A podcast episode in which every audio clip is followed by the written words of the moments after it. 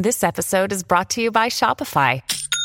Forget the frustration of picking commerce platforms when you switch your business to Shopify, the global commerce platform that supercharges your selling wherever you sell. With Shopify, you'll harness the same intuitive features, trusted apps, and powerful analytics used by the world's leading brands. Sign up today for your $1 per month trial period at shopify.com slash tech, all lowercase. That's shopify.com slash tech.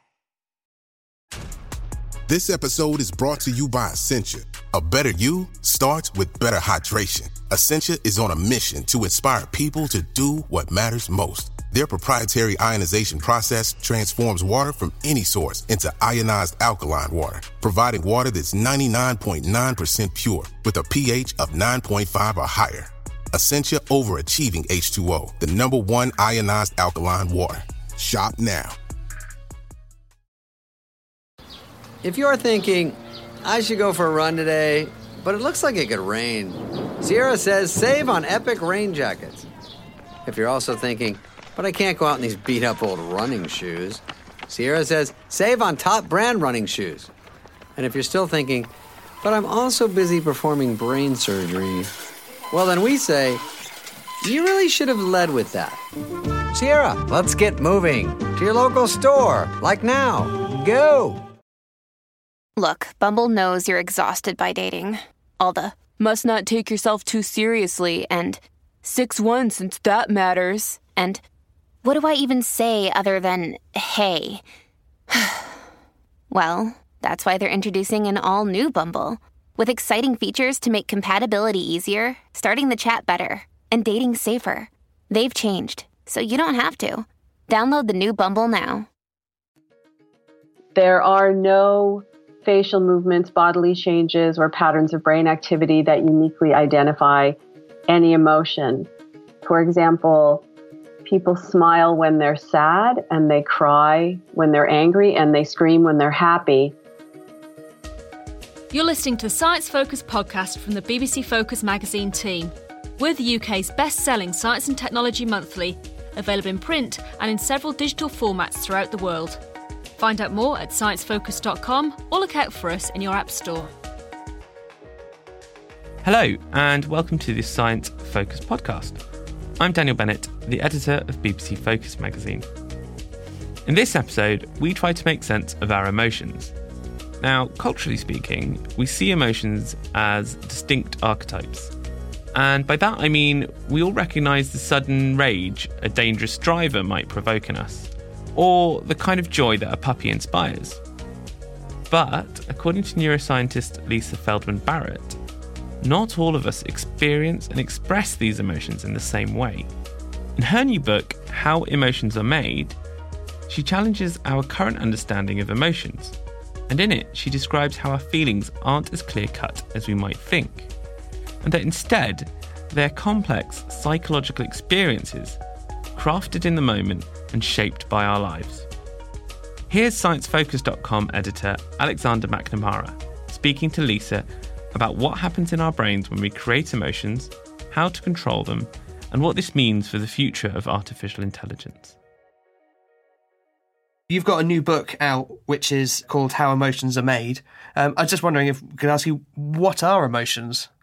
Well, I think it's probably important to start off with what people believe emotions are before I leap into the more complicated question of what they actually are.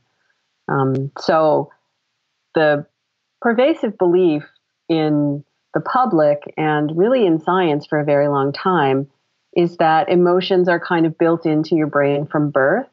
So the idea is that you and I and everyone around the world, and maybe even some uh, animals, have a circuit for anger, a circuit for fear, a circuit for sadness, and so on.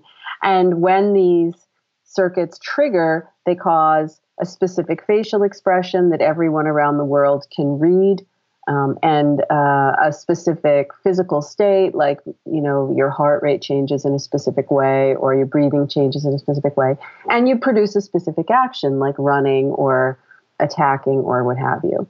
So the belief is that emotions are kind of built in and they're universal and they're easily read uh, uh, by everyone around the world. And it seems like, you know, there are decades of research now which suggests that none of those beliefs are true, actually.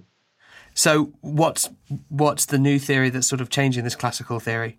Yeah, so when we talk about a theory in science, we usually are talking about not just a set of ideas, but a set of ideas that are backed up by a lot of scientific evidence. And so the first piece of important evidence is that there are no facial movements, bodily changes, or patterns of brain activity that uniquely identify any emotion. For example, people smile when they're sad and they cry when they're angry and they scream when they're happy. And you or I or anyone can tremble in fear, jump in fear, freeze in fear, scream in fear, hide in fear, attack in fear, even laugh in the face of fear. So, an emotion like anger is not a thing. It's uh, a category of highly variable instances where variation is the norm. Variation that's you know tied to the situation that you're in. So that's the first important um, point to make. The second point is that emotions are not built into your brain from birth. They're built by your brain as you need them. And the idea that's backed up by a lot of evidence now is that, you know, your brain, we sort of think of our brains as reacting to things in the world, but in fact, your brain is predicting, not reacting. It's guessing, it's constantly guessing what's going to happen next. And those guesses are the basis of your emotion. And this happens completely outside of your awareness, very pretty automatically. Sort of like a reflex. Yeah, I wouldn't say it's specifically like a reflex because you know your brain always has choices. So when your brain is predicting, it's making a guess. It doesn't usually make one guess. It makes you know hundreds or maybe even thousands of guesses at the same time. It's trying to pick like which one is the best guess for this situation. So what I would say is the the fact that it's guessing is like a reflex, but what it's guessing is actually based on your past experience. Your brain's your brain is trying to figure out what's about to happen next in a particular situation based on your past experience of what has happened in the past uh, in similar situations. So these guesses really are the basis of your um, of your emotions. Right. Okay. So, for instance, um, uh, you say that it, it's built in and it's it's gaining these experiences. So, if, if, you take like a small baby, for example, obviously they don't smile instantly. Is that because that they've taken that time to sort of work out that when you're happy, you're smiling, and they're they're taking that in as well? Babies don't really know what happiness is. They don't know that you're happy, and they, you know, babies um, babies are basically born with brains that are not completely formed.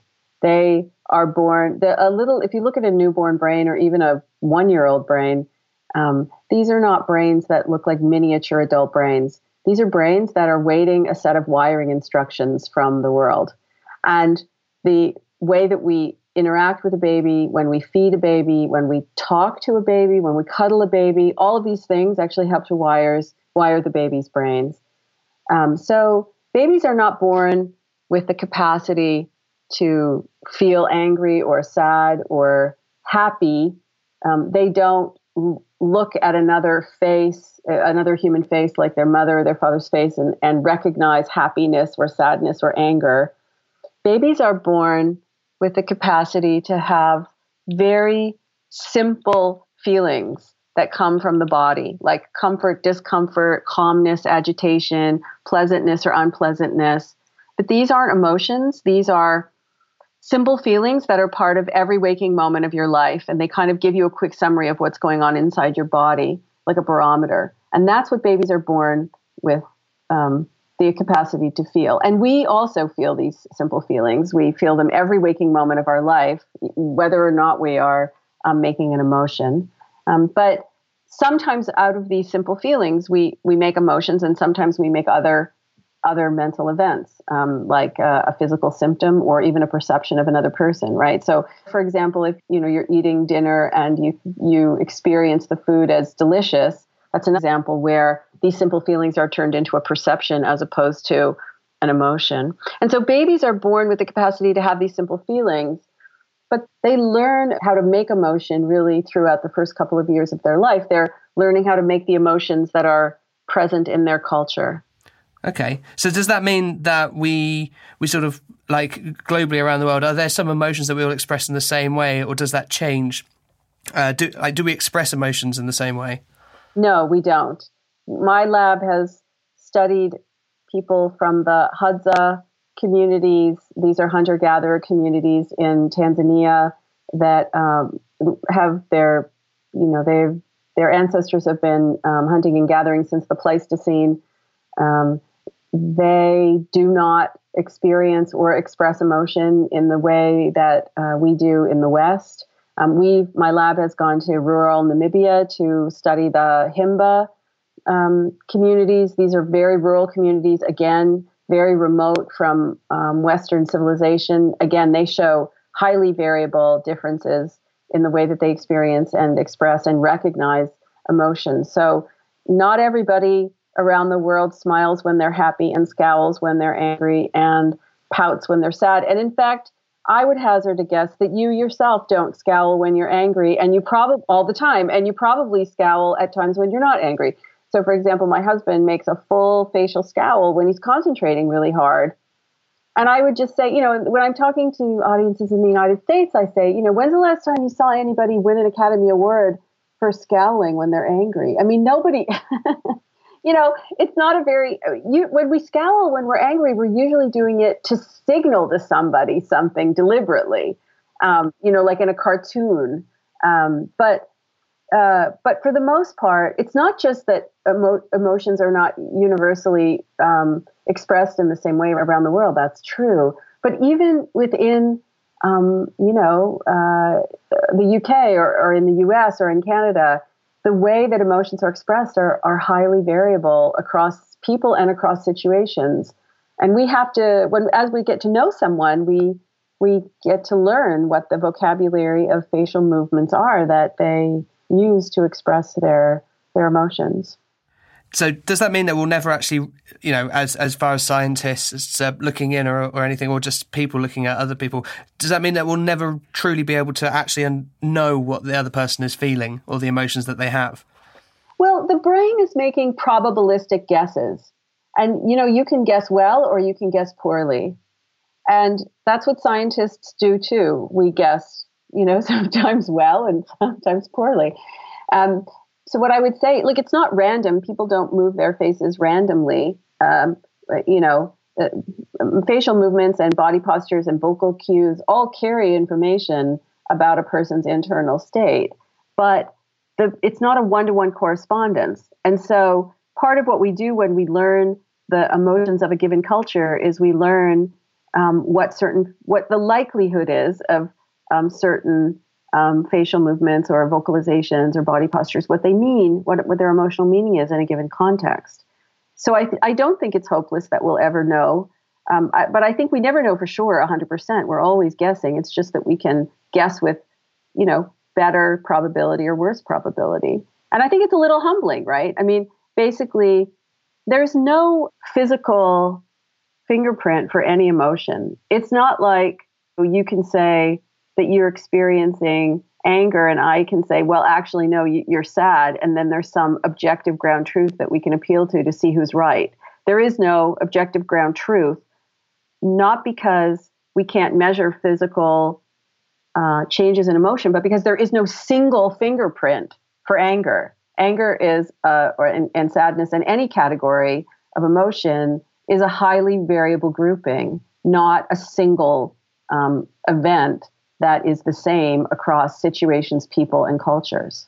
When you said there's no sort of physical fingerprints or anything like that, what is actually happening in the brain then when when we have emotions? Like what's happening to our bodies at that you know, point? It seems to us as if um, our brains are made for thinking and feeling and seeing and making decisions and so on. But that's actually, from an evolutionary standpoint, not true. Brains evolved to control your body. And as bodies got bigger, brains got bigger. and the reason why is that you can think about your brain like the financial office of a company, right? A large company has a financial office that tries to figure out where to spend and what the revenues will be. So it's trying to kind of keep expenses and revenues balanced across the various accounts and offices in a company to keep um, the budget, the financial budget of the of the company in, in balance, right? And the brain, your brain's kind of doing the same thing. It's managing a budget uh, for all the accounts in your body, nutrients, so like water and salt and glucose, and um, those kinds of things. And in science, we call this allostasis. Um, this body budgeting is really important uh, because it's what keeps you alive and well and able to pass your genes to the next generation. It, the, it's important to do allostasis or body budgeting efficiently, really metabolically efficiently. That's a major constraint on your nervous system. The minute that your brain stops working in a metabolically efficient way, your immune system gets involved and you, you get sick. Um, and you get sick with a metabolic illness like diabetes or depression um, or heart disease, some cancers, and so on. So, what your brain is doing is it's maintaining allostasis, maintaining that body budget, and it's doing it predictively. So, for example, when your brain is going to stand you up, it doesn't raise your blood pressure after it stands you up, it raises your blood pressure before so that oxygen can get to your brain and so you don't faint when you stand. Right? So your brain is when it's body budgeting, it's trying to anticipate the what the needs of the body and then meet those needs before they arise. It's also anticipating the sensory consequences of those physical changes that are about to happen. And that's where your simple feelings come from. But simple feelings, um, like feeling comfortable or, or, or uncomfortable, feeling pleasant or unpleasant, don't have any detail. You know, they don't tell you what to do um, about that feeling, about that change in your body budget. Instead, we we need something else. Um, we need another kind of prediction that your brain has to make to make sense of those feelings, um, to make sense of those physical changes in your body. So what your brain is doing is it's not just making a prediction about what your body needs to do and what the feelings will be as a result, but also what those feelings mean in terms of what's going on around you in the world. And it does it also predictively. And that's what an emotion is. So, for example, if you were about to walk into a hospital room uh, or into a clinic, let's say, um, then you know your stomach, your brain might start to cause your stomach to churn, and um, your brain might make anxiety or fear or worry out of that um, physical sensation and the feelings that come with it. Alternatively, if you were walking into a bakery, it might make hunger out of that same ache. And if you were meeting your lover for coffee in the afternoon, your brain might make longing. Um, so, to give you an example, uh, when my daughter uh, Sophia turned 12 years old, we uh, made um, a discussed uh, birthday party for her. And we, for example, I took uh, white grape juice and I poured it into medical urine cups so it looked like pee. And I'm telling you, even though I was pouring the grape ju- the the white grape juice myself, I swear to God, it smelled like pee. Like I just could smell it, right?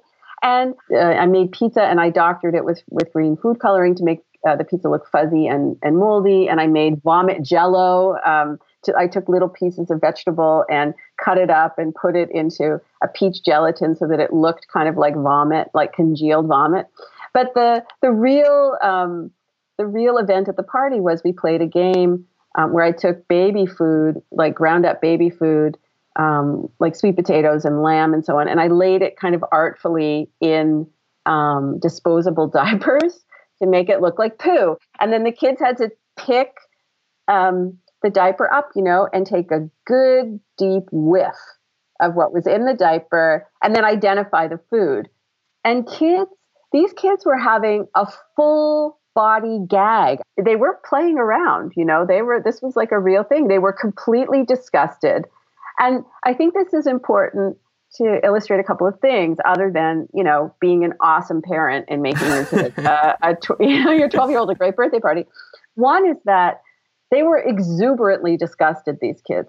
They were not unhappy and they weren't, they weren't feeling unpleasant. They were having a lot of fun uh, to the point that, you know, the, making the point that you know, disgust is not always unpleasant. Sometimes it's pleasant. Emotions are variable, right? Fear can be pleasant when you're at a horror movie or you're on a on a roller coaster. It's not always unpleasant.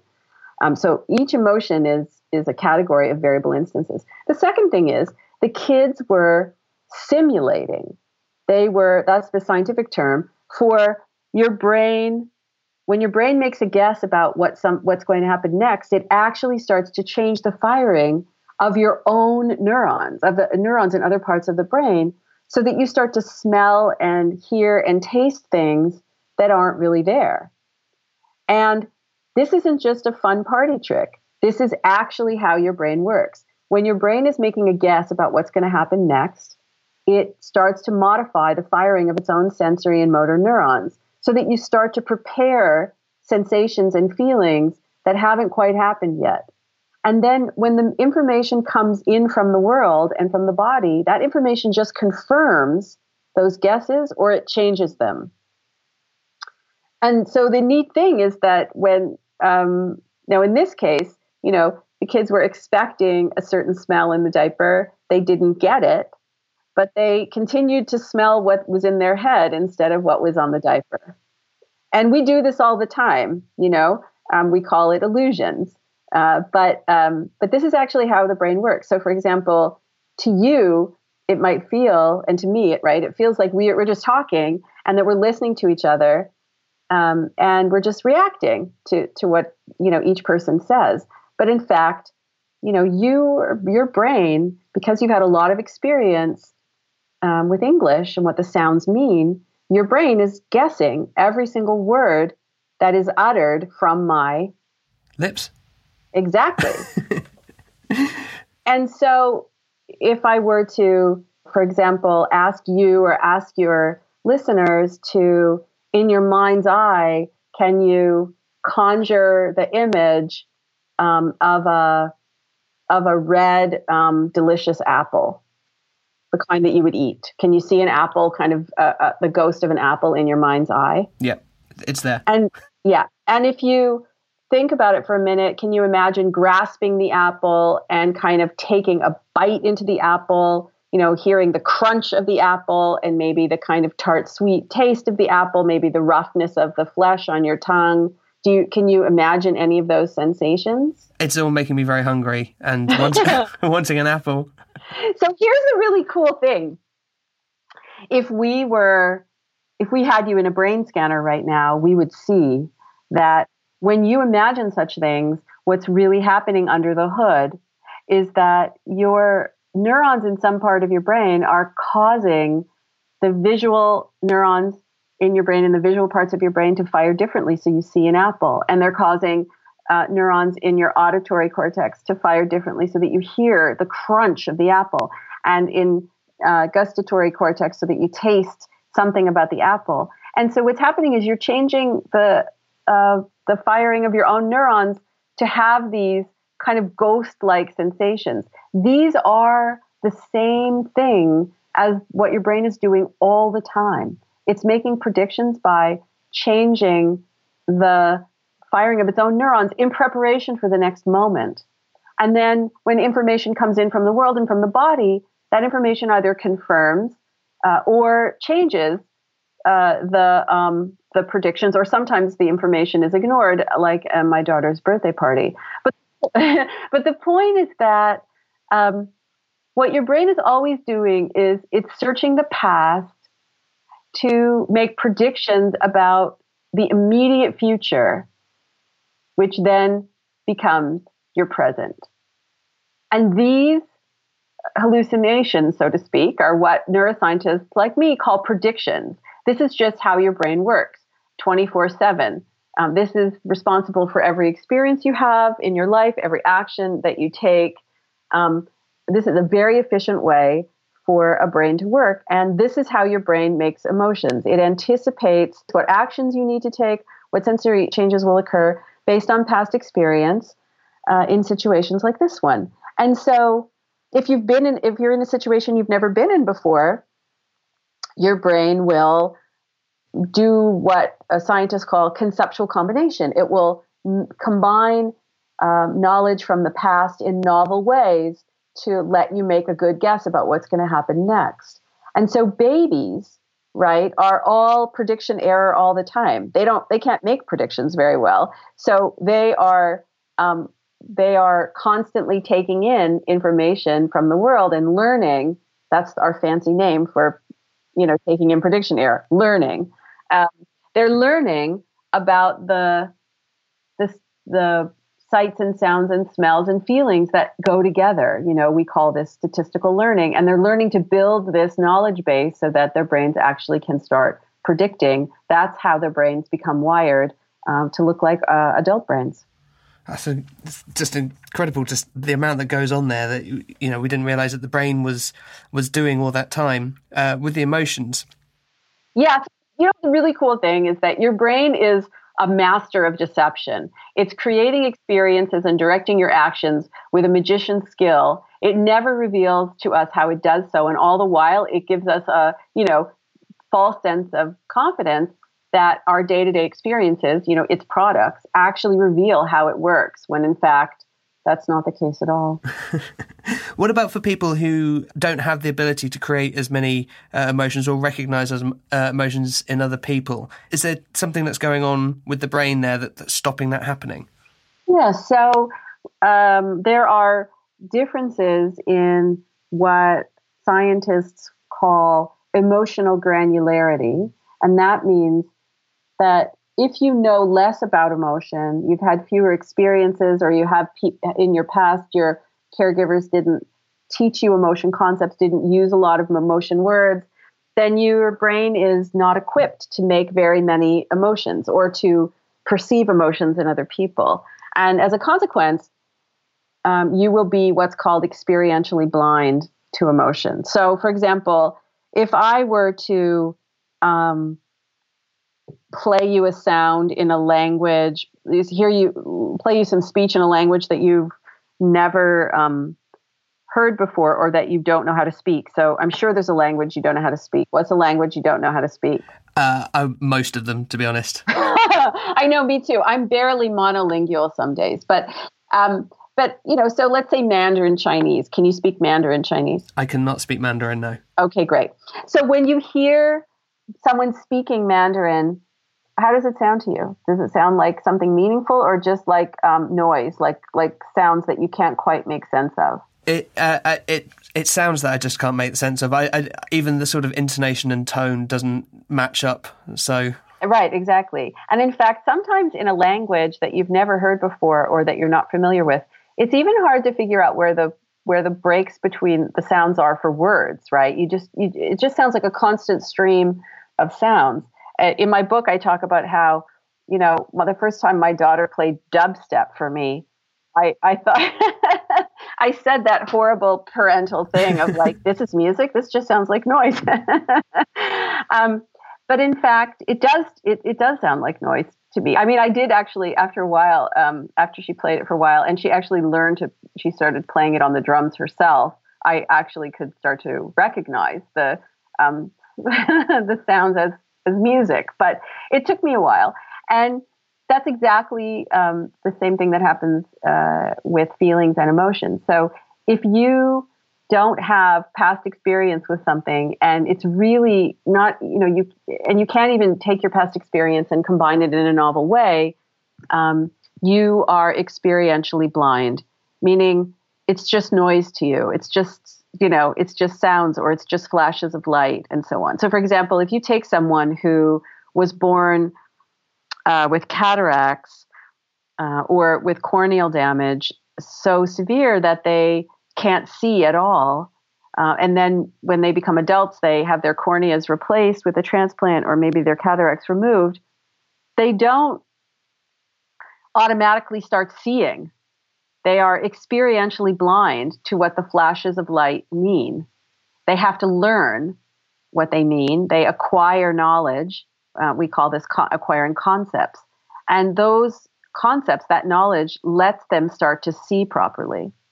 So for people who know very few emotion ca- uh, concepts or who um, who will move from one culture to another where the emotion concepts are different, what they experience and perceive is are these simple feelings, which scientists call affect. So if you go anywhere in the world, you're usually pretty good at guessing whether someone is feeling pleasant or unpleasant, whether they're feeling pretty agitated or, or feeling pretty calm. Um, the evidence suggests that people from all cultures are pretty good at reading affect in each other. Um, and babies are certainly good at reading affect in their caregivers. Um, but you really need to have specific emotion knowledge from your culture that you learn as concepts, emotion concepts. And if you have fewer of these concepts, you've learned fewer of them, then you um, not only are you experiencing mostly affect and the simple feelings and um, having difficulty uh, perceiving emotion in other people, but you're at risk for all kinds of illnesses um, and difficulties because simple feelings aren't sufficient to know what to do next. So that leaves you kind of at sea. It, it makes it hard for your brain to know what you should do next and to predict what somebody else is going to do next. And um, this is a, a phenomenon called that scientists call um, alexithymia. Um, that is um, being very, very, very agranular. So for for those for people who struggle with alexithymia, happy and uh, excited and gra- and feeling gratitude and awe are all synonyms of feeling good, and angry and sad and afraid are synonyms of feeling bad, as opposed to very specific uh, emotional uh, events. Does this mean that there would be a problem, for instance, if we're so obviously a lot of uh, artificial intelligence is trying to recognize emotions at the moment. Does that mean that that's only going to be as good as the information that we recognize that we give it, and that's leaving out a lot that we just don't know about of the emotions? Yes. So my concern is that tech companies are spending millions of dollars and uh, are harnessing hundreds of uh, thousands of hours of the most creative minds on the planet, and they're building these fantastic technologies, uh, and they're asking the wrong questions with them and overclaiming what they can do. So, you know, you build a, a face reading device. That device is not recognizing anger or sadness or fear. It's recognizing facial movements of scowling or frowning or smiling, which can have a variety of emotional meanings and, in fact, can sometimes have nothing to do with emotion at all. So I think it's important to realize that uh, these technologies that the companies are building potentially could revolutionize the science uh, in a way that will allow us to solve some of the most pressing problems uh, uh that that uh, people face in their lives. But currently, how they're being used, at least how they're being portrayed in, in reported in the media, suggests that they're asking the wrong questions. They are overclaiming answers. And that can have really serious consequences for people's lives, including, um, you know, whether or not they uh, are convicted of a crime or in the United States, you know, given the death penalty or not be convicted of a crime when in fact they they uh, they actually uh, did something to harm someone else. So does that mean that, in your opinion, humans will always be better at judging or at least having a, a, an empathetic understanding of emotions uh, rather than AI?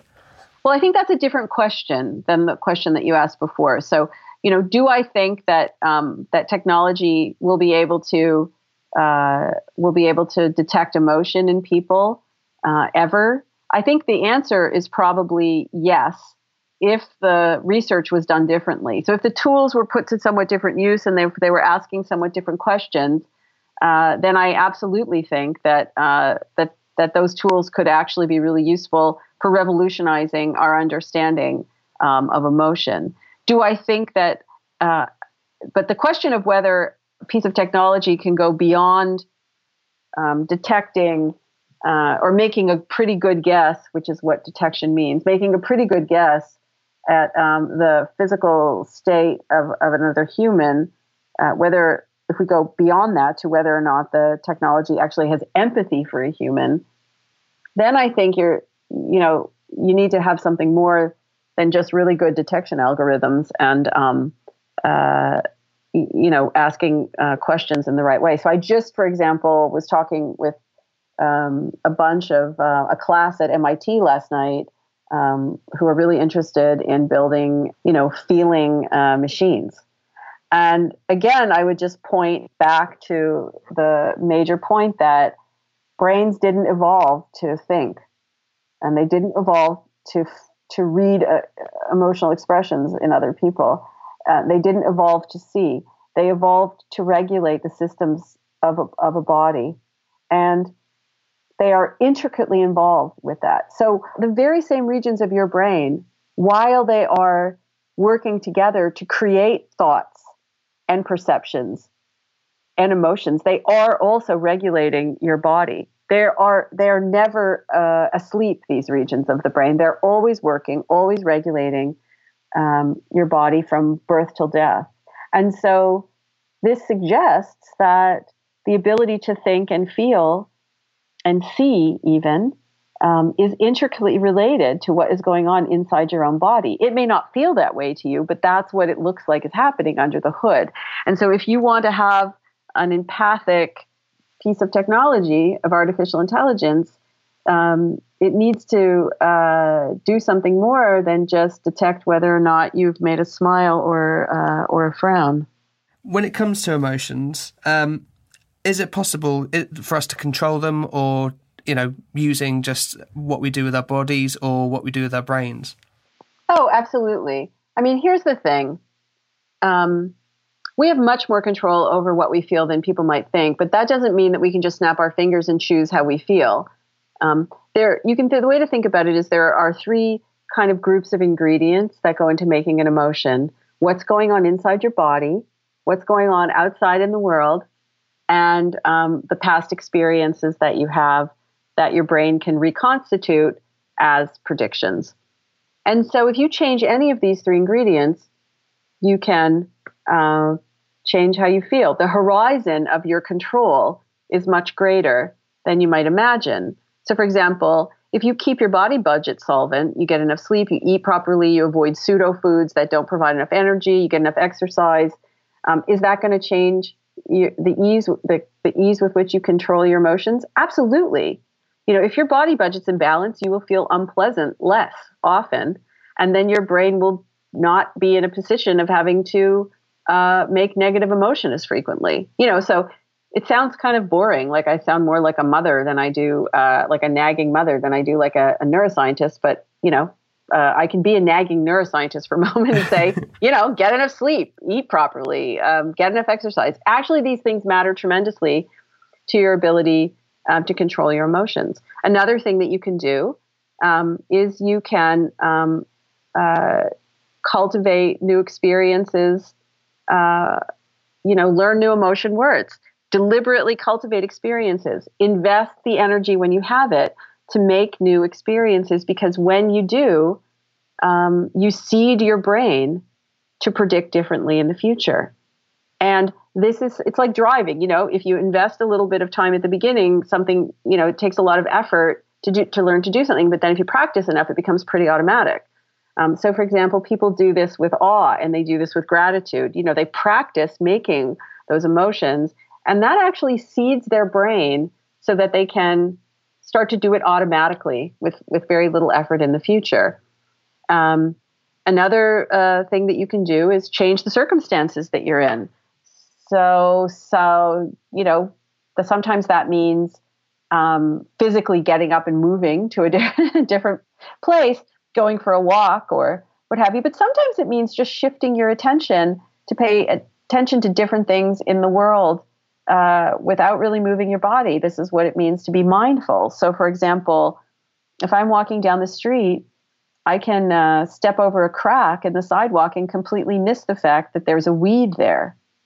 Or I could notice the weed and I could uh, be, I could marvel at the power of nature um, to um, to assert itself, uh, even uh, you know through the crack of a concrete sidewalk.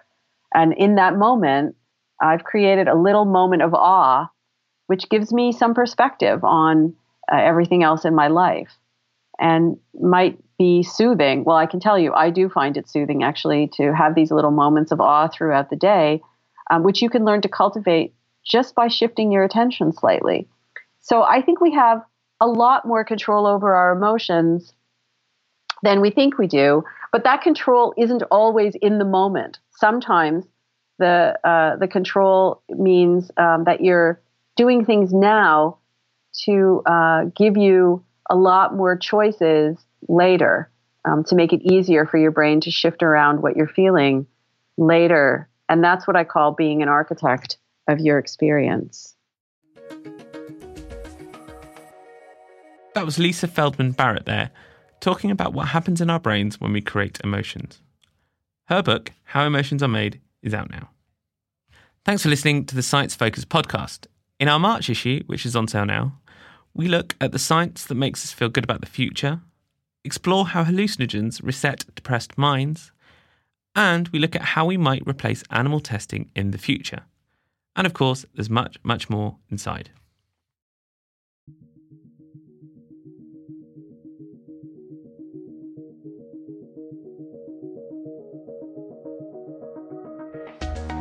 Thank you for listening to the Science Focus podcast from the BBC Focus magazine team.